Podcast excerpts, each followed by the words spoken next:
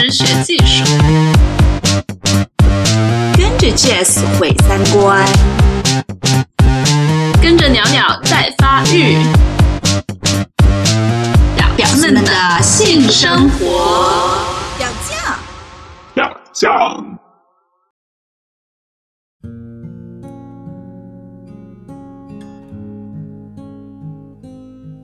大家好，我是云老师，欢迎收听这一期的表酱。这一次呢，云老师因为工作的原因到了另外一个城市，然后就遇到了我们表酱的一位忠实听众。其实呢，他跟我也是老朋友了，我们是很多年前认识的。呃，现在就是回国之后也终于又见上面了。呃，这位我的这位朋友呢，他就是。不仅是在呃认真的听表酱的节目，而且也会呃就是经常发表一下自己的观点，跟我们进行比较深入的探讨。嗯，我们觉得呃非常有价值，然后而且我们也希望接下来有更多的机会跟听众和我们的粉丝一起对话，呃或者是做一做以后做更多类似的这个节目。那我们的我。我们秉承了这个表匠一向非常偷懒的给嘉宾起名字的做法，我们这位朋友我就姑且叫他小泡泡，因为我们这期节目呃会聊到就是围绕着约炮这个话题做一些那个对对话。好，小泡泡，你给大家介绍一下自己吧。嗨，我是呃我没有那么小啊，我是大泡泡啊，大家好。哎，就是你在听我们那个表匠节目的过程当中。呃，有没有一些感受或者什么，先跟我们就是大概的分享一下。哦，这个表象节目，我觉得做的非常之好。这我们大家都知道，是我见过最好最好的节目啊！希望更多的观众前来听表象节目啊！你这个太太太这个叫什么官方了吧？官方吗？你应该说是希望我们表象不要被封了。这也是新生喽。对对对，呃，我们这期呢，主要是呃前段时间的，就是武大那个学生约炮的事情，然后包括最近的这个记者跟实习生的这个事件，嗯，就是我们节目当中也谈到过了嘛，呃，但是就是小泡泡呢，他有一些自己的观点，希望跟我们分享，不仅是跟我和我们这个主播分享，也希望跟观众一起分享探讨。我相信，呃，听众。当中也有很多会跟他的想法比较类似的，或者这么说吧，就是跟我们表匠的主播的想法不太一样的。但是就是没有时间或没有机会，或者是没有途径可以发表的。我们现在先来听听那个呃小泡泡他的他的那个想法。我们先说那个武大约炮的那个事情吧。嗯，好啊。就就其实我看那个约炮事件的时候，我当时我的关注点真的是就容易跑偏的那种。哦。就因为舆论上都在谴责他嘛，就是一。就是很负面的一些声音，就感觉他很身败名裂的，就是好像强调他是五大名校的身份，然后又是一个学就不错的学生，然后又有固定的女朋友，结果他还做约炮这个事情，所以他里面好像我看指责他的主要是第一个是觉得他有固定的女朋友，他就不应该出去这样乱搞，还有一个就是好像是说疑似他还勾搭那种未成年未成年的女孩儿。但是我我我当时看到的时候，我就觉得说，为什么都没有人去质疑他女朋友就是偷看他手机这个事情，就是不是跑挺偏的？但是但是我就并不是说这两个事情就是谁更好谁更坏，就是坏的程度的差异什么的。我只是觉得说，呃，不应该因为呃他约炮的这个行为，就大家就忽略了他女朋友其实看手机这个行为也是很恶劣的。我不知道小泡泡，你就是同意我的观点吗？或者是你有其他的什么想法？我觉得这个，呃，呃，一方面从那个，呃，呃，他那个女朋友角度看，他这个行为确实是破坏了他，呃，对他女朋友一对一的这种承诺吧。嗯嗯嗯。但是从另一方面看，他女朋友那个偷看手机那个行为，那侵犯了他这个人的隐私权，对吧？这个隐私权这个东西，它可是它是一个法律上保护的权利，嗯，而你那边那个呃一对一的那个那种所谓的那种关系，它它不是一种法律上的关系嘛，法律上也不保护它，对吧？嗯，那么这两种是那个侵犯，那哪种的性质更恶劣呢？嗯，那我觉得可能是侵犯这个隐私权的这个行为可能是更恶劣的，因为它是一种法律保护的这种权利。嗯嗯，但是就是说，呃，从站在他女朋友的角度，可能会觉得他更自己更加的受伤。嗯，是受伤，这这是没错的。对对对，情感上，但情感上和法律上当然是不不一回事儿。嗯，对，嗯。另外就是就是我在微博上就有发过就类似的这种观点，然后也有人就是说，呃，说他他就是在这种情况下，什么你就是还会还去谈什么道德，就那意思就是看手机这个事情。然后我是觉得，呃，你不能把这个行为就觉得，呃，他他们之间那个忠诚是一个好像至高无上的道。德，然后如果你破坏了这个的话，其他的所有的行为，好像恶劣行为都可以忽略或怎么样。但其实这个我觉得不不存在，就是孰更高孰更劣的问题。就是我现在有点不太喜欢，呃，在就是网络上那种舆论一边倒的那种那种形式。就是如果大家很多人都发出这个声音，然后哗就是群起，就是一起都群起而轰之那种，然后另外的其他的声音就不能被大家接受。我觉得这个。呃，就是还是挺糟糕的。如果是作为一个舆论探讨的话题来说，对这个，尤其是呃，像涉及这种这个可能会触犯到这个法律呃保护的这些权利这方面，应该是慎之又慎的。嗯，因为这个你比如说你去呃打击报复别人，呃，如果你是触犯了法律，那就是这个性质就变了。嗯嗯，你就会变成一种这个对法律的挑战。嗯嗯，这样这样那个呃，你就会这个。呃，触犯的就不仅仅是你私人的那种呃权益，或者是之类的，它是触犯了整个社会哦。因为法律是社会的嘛，是是啊，对吧？对，这个这个是一个底线啊。如果法律的底线守不住的话，那我们这个社会还还会有什么安全？还会有什么这个那种那个？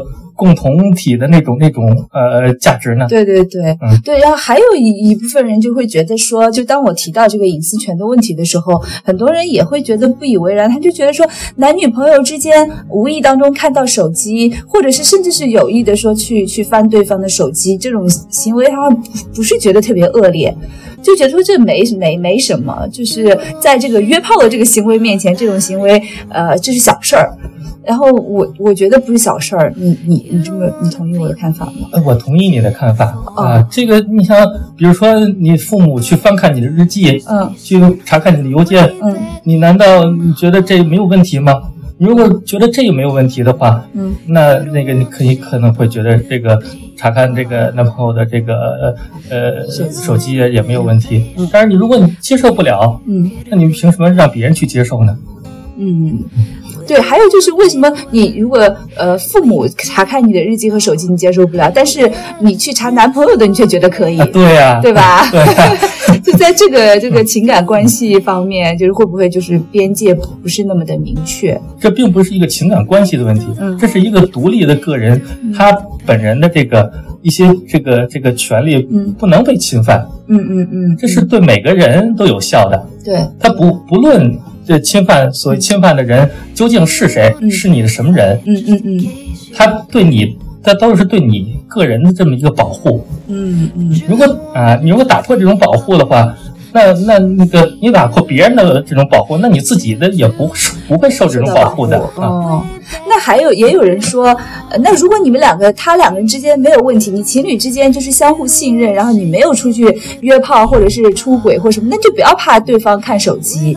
那你这个你怎么看这个观点？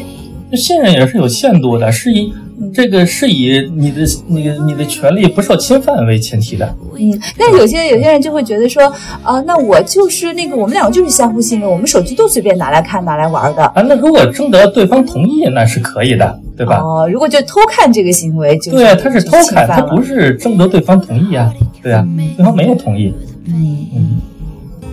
对，就是我觉得，即便就说是征得对方同意，当然这个是是前提，就是即便是那种说我们两个人相互信任，然后看手，我觉得看相互可以看手机，并不直接就等同于你们两个是相互信任的。嗯，而且相互信任的两个人，不代表就一定会互看手 机，对不对？是的。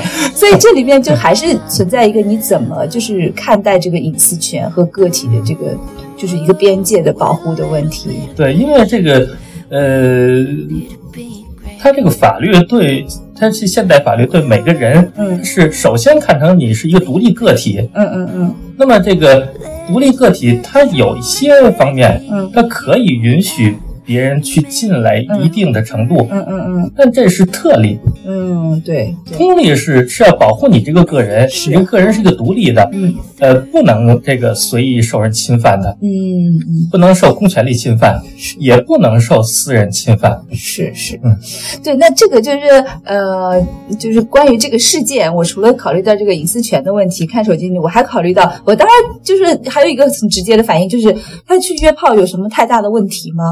就是为什么被指责成这个样子？他呃，这个这个就牵涉到他跟一，他就牵涉到一对一的关系啊。他如果是光约炮，他没有这一对一的关系，那谁去指责他？指责他也不会很很那么铿锵有力啊。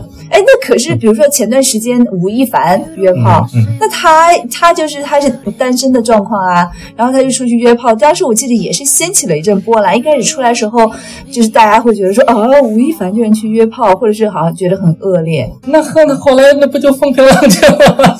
那 风平浪静到底是因为大家对这个接受程度高，还是因为呃他是一个名人，就就是他会有一定的呃一一部分群体。在保护他。啊，这肯定也有，对吧？肯定像像今天我就试图在微博上去搜呃吴亦凡和约炮这两个词，他当然首先出来的就是说我搜索的内容是违反法律法规的，就可能是因为出现了约炮两个字，然后我再就是搜吴亦凡，我把炮给去掉，就剩了一个约字的时候，出来的全部都是关于吴亦凡的电影啊、宣传啊，然后粉丝对他有多爱呀，他有多帅啊，这些跟他约炮那个事件就完全是就是全。全部都洗干净了，嗯，所以我在想说，这个就是这个事件风平浪静，不也不直接就是意味着说大家对约炮这个态度是比较宽容的，嗯，啊，对不对？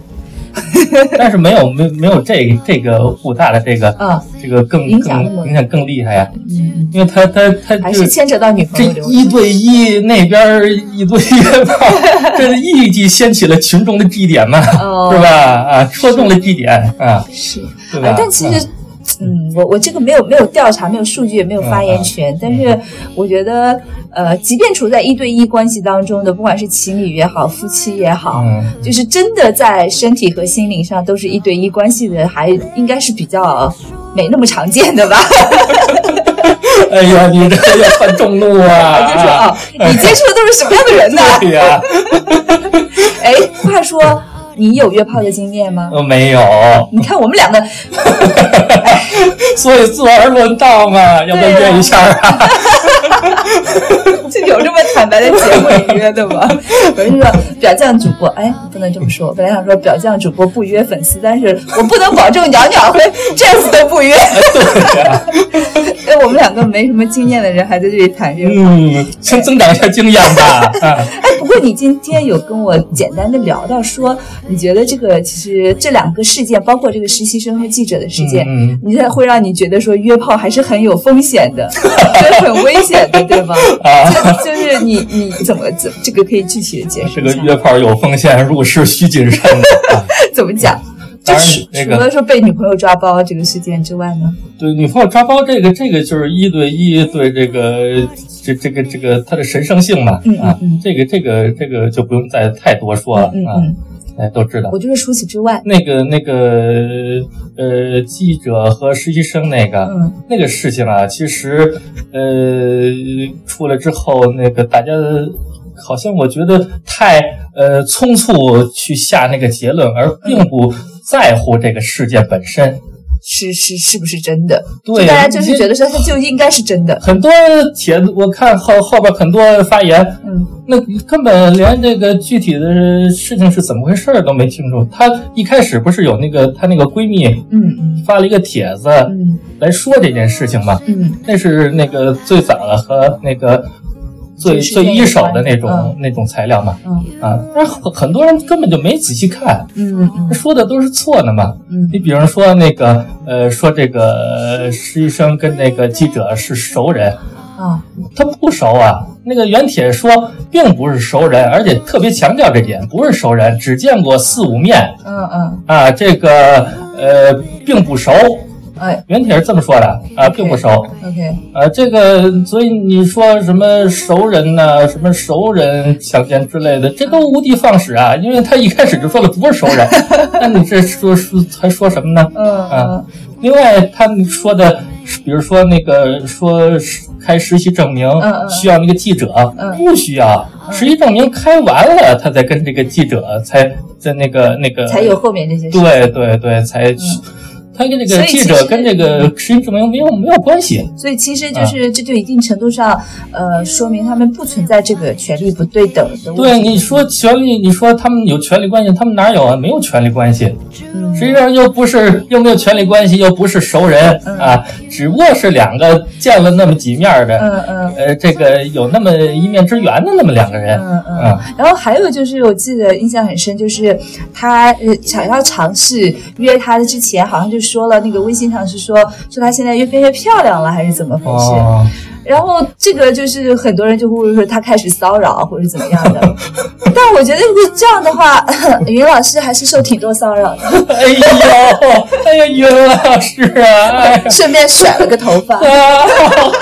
哎呀，我经常在微博上括号把傲娇的甩头发嘛。啊，云老师还是很漂亮的。哦，你是不是要性骚扰我？骚扰就是骚扰了。所以就是，然后就才出现后面这个事情，然后很。快就就被定性为，然后先是性骚扰，然后强迫他什么怎么样的？这个呀，这个也不好那么说。嗯，你像有些就是他那个那个那个原帖说这个就是，比如说谈朋友啊之类的，嗯，就那种那个呃是。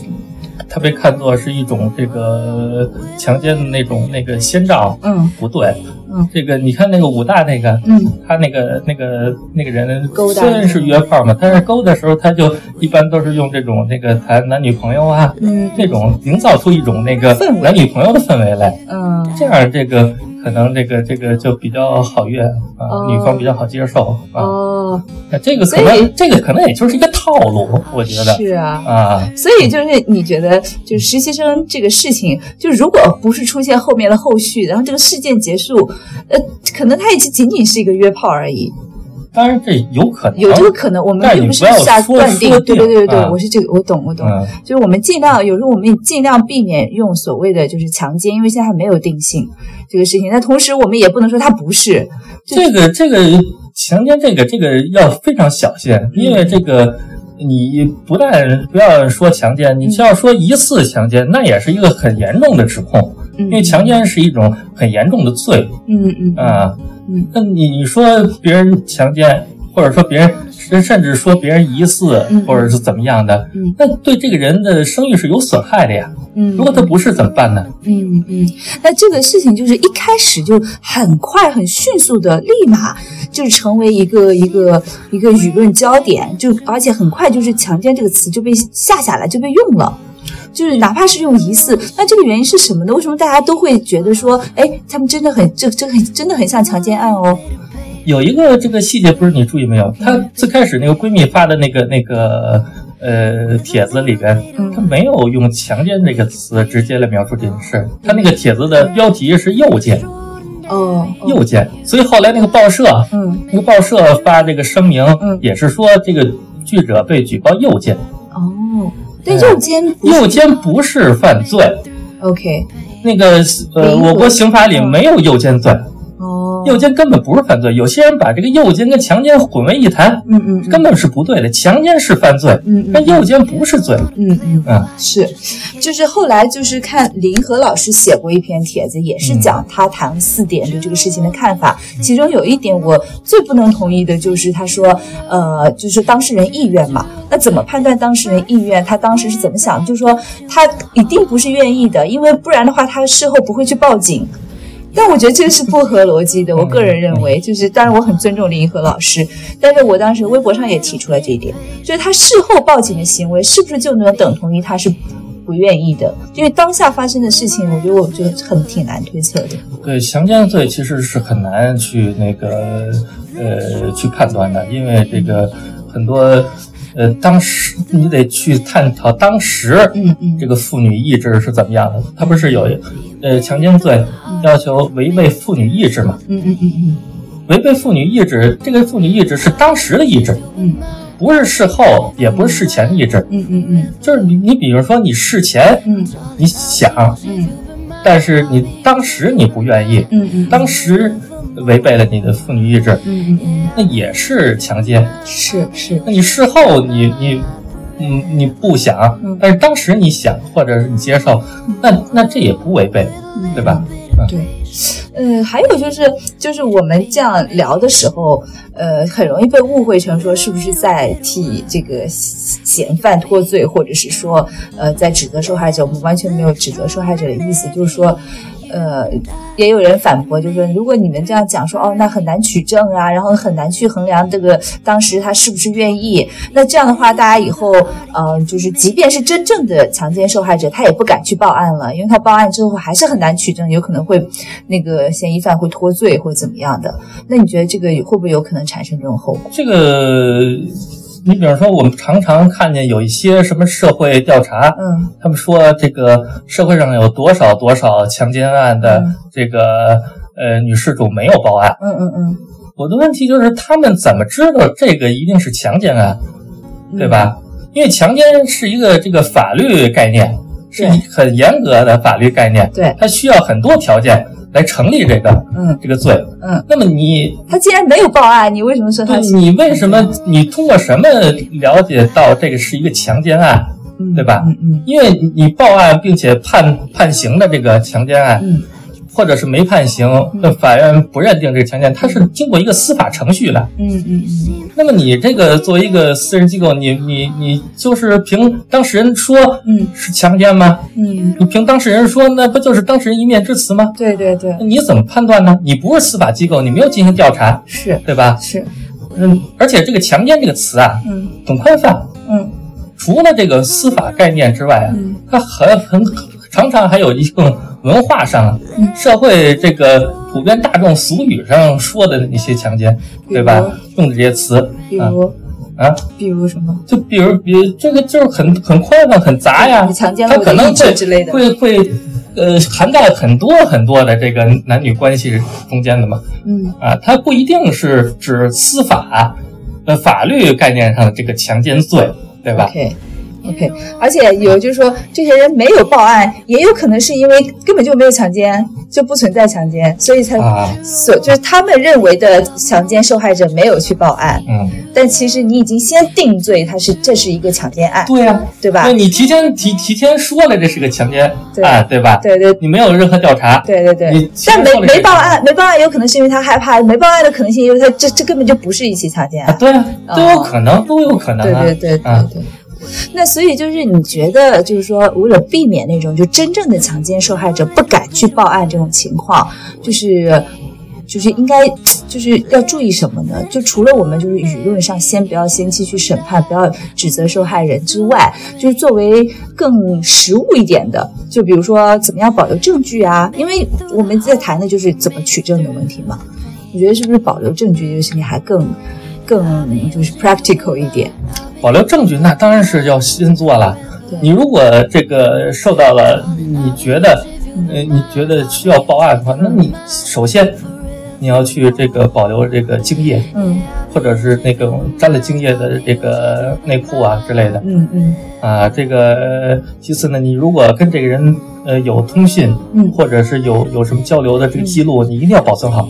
嗯啊，这个是可以证实一下你们之间的关系。嗯嗯，我，这个是，但是还是那个意志当下的那个。是不是这个妇女意识这个东西啊？这个简直是这个研究者 汗牛充栋啊！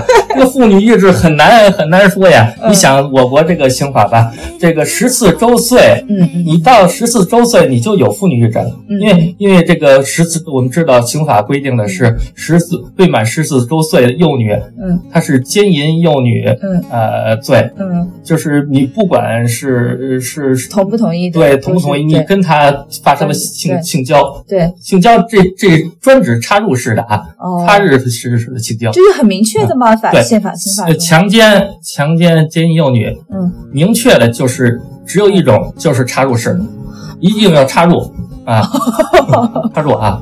当然，幼女那个也有一种说法，就是接触说，就是呃男性生殖器跟那个幼女的生殖器接触。哦，不过通说还是这个插入说啊，哦，这么说的。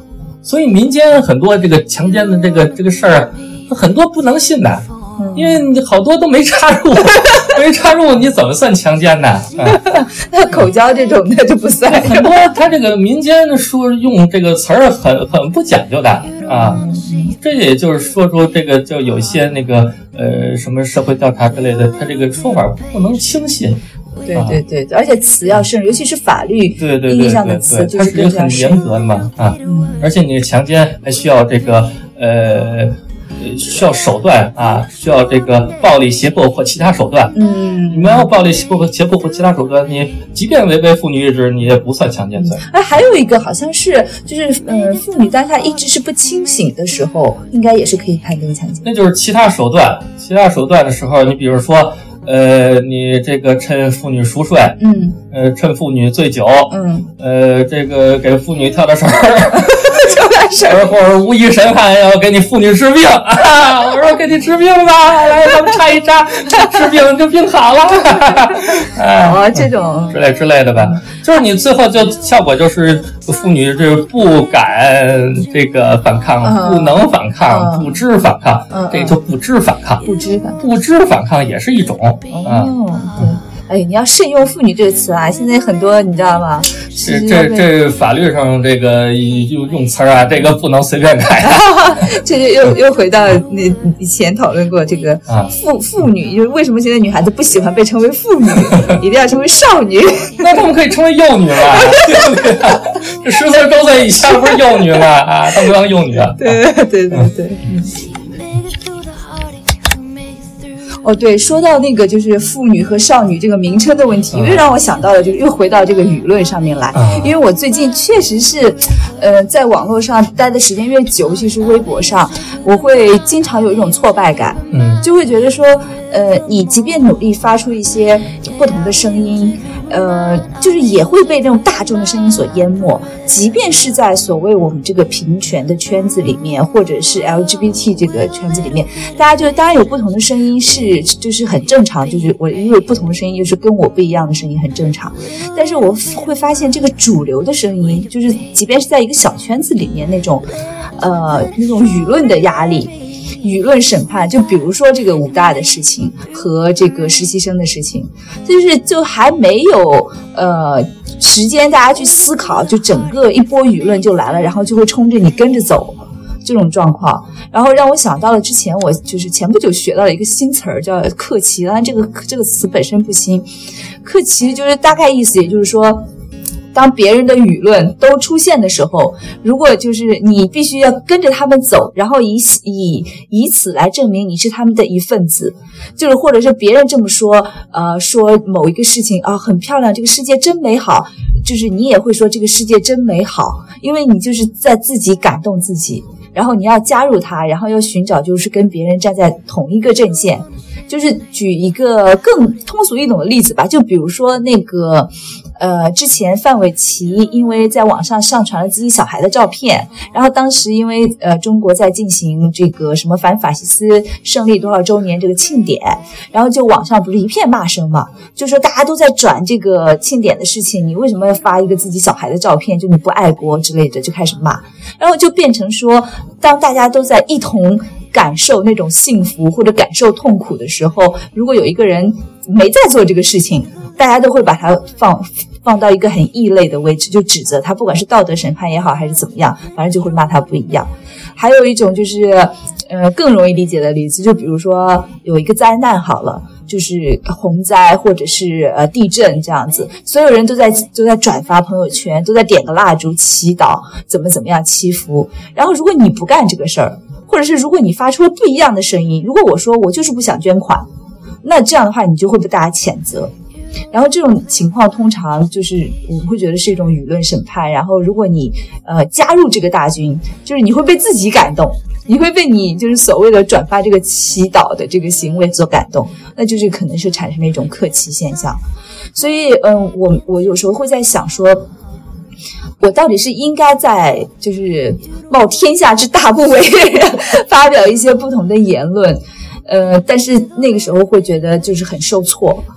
嗯，还是还是就是干脆就是少去关注好，因为最近也有跟朋友聊过这个，他们就觉得说平权的这个道路本身就是道阻且长的，就是你应该呃，就是搞保持更平和的心，然后保存体力和精力怎么样的？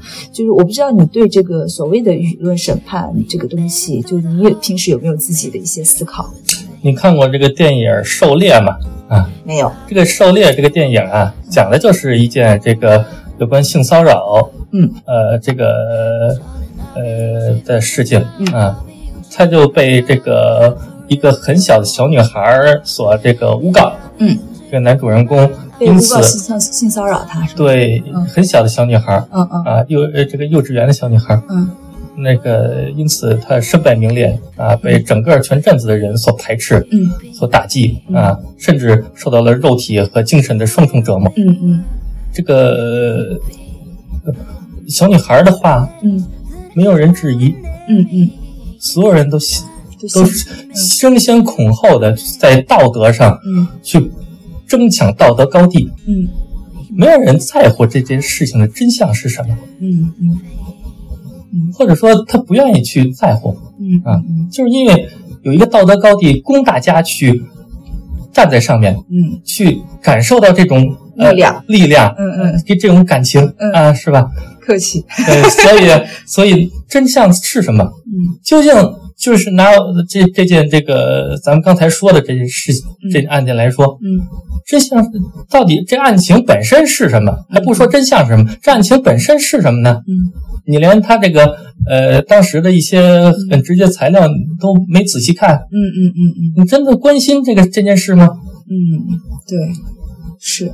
就有时候可能是我们是没有经过思考的，让大家都在转发，是这个都在谴责这个强奸的时候，如果你不去说一声，好像你就没办法显示你是在他们这个群体当中。对他不是在关心这件事，他只是在嗯。这个显示一下自己。立场，对，嗯嗯。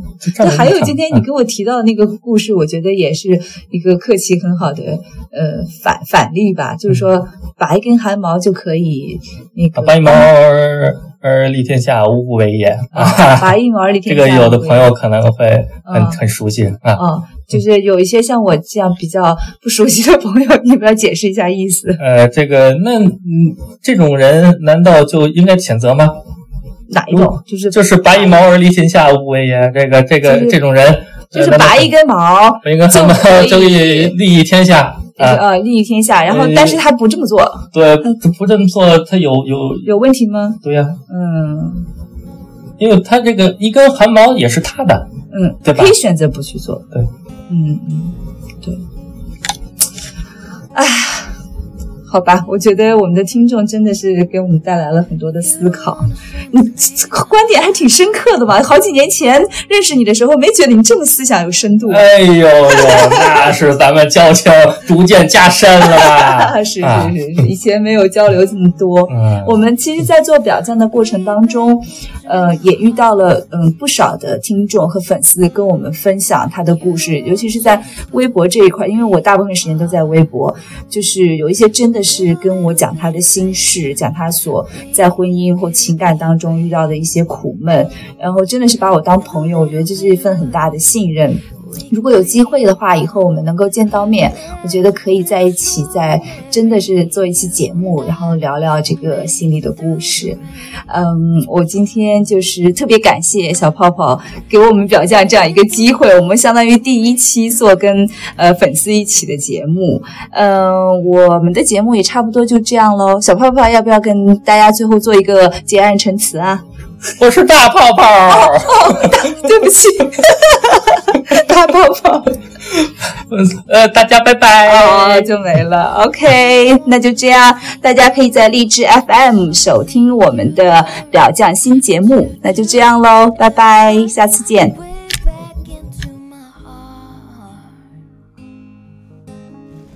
You don't we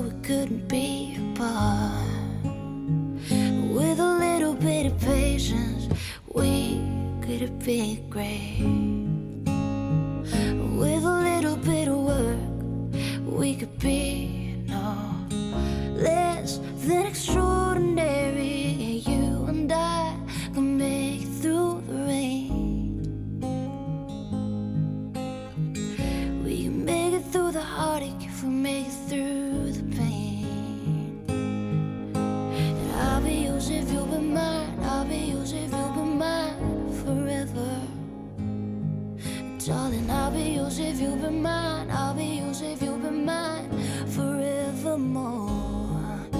Yeah, I'll be yours if you'll be mine.